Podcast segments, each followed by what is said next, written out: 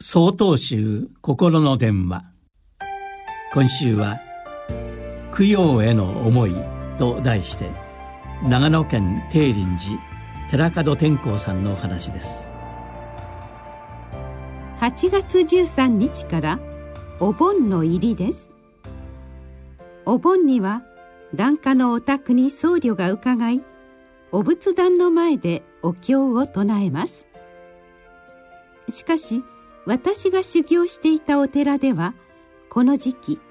お墓の前でお経を唱えご先祖様の供養をしていました。お寺の墓地はとても広く私がお経を唱え終えると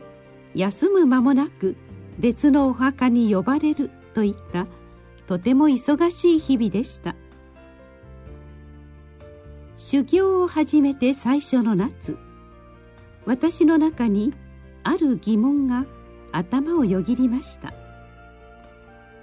本当に私はご先祖様を供養することができているだろうかと。なぜなら私は修行中仲間と共に本堂でお経を唱えていましたが一人で唱えるのは初めてだったからです。まして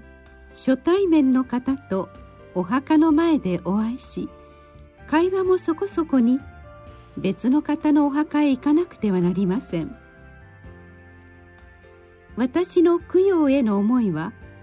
お経を人前で唱えることに不慣れである自身の修行の足りなさから生まれたものでした。私は悩んでいても仕方ないと気持ちを切り替えお経本を何度か見直すとお経の中には次のようなことが書かれていました。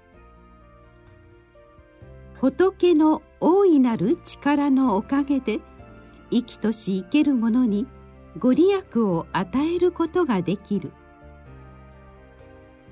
この時私の唱えるお経が自らの力ではなくお釈迦様のご加護によって供養されるのだということに気がつきました。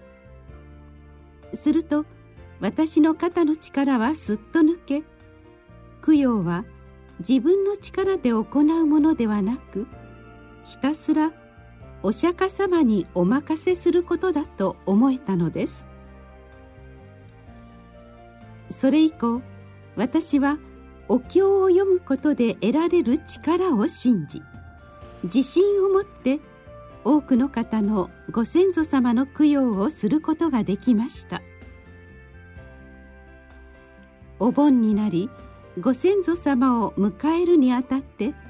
皆様は供養についてどのようにお考えでしょうか。まずはご先祖様に思いを馳せ心静かに手を合わせご供養していただきたいと思います。8月18日よりお話が変わります。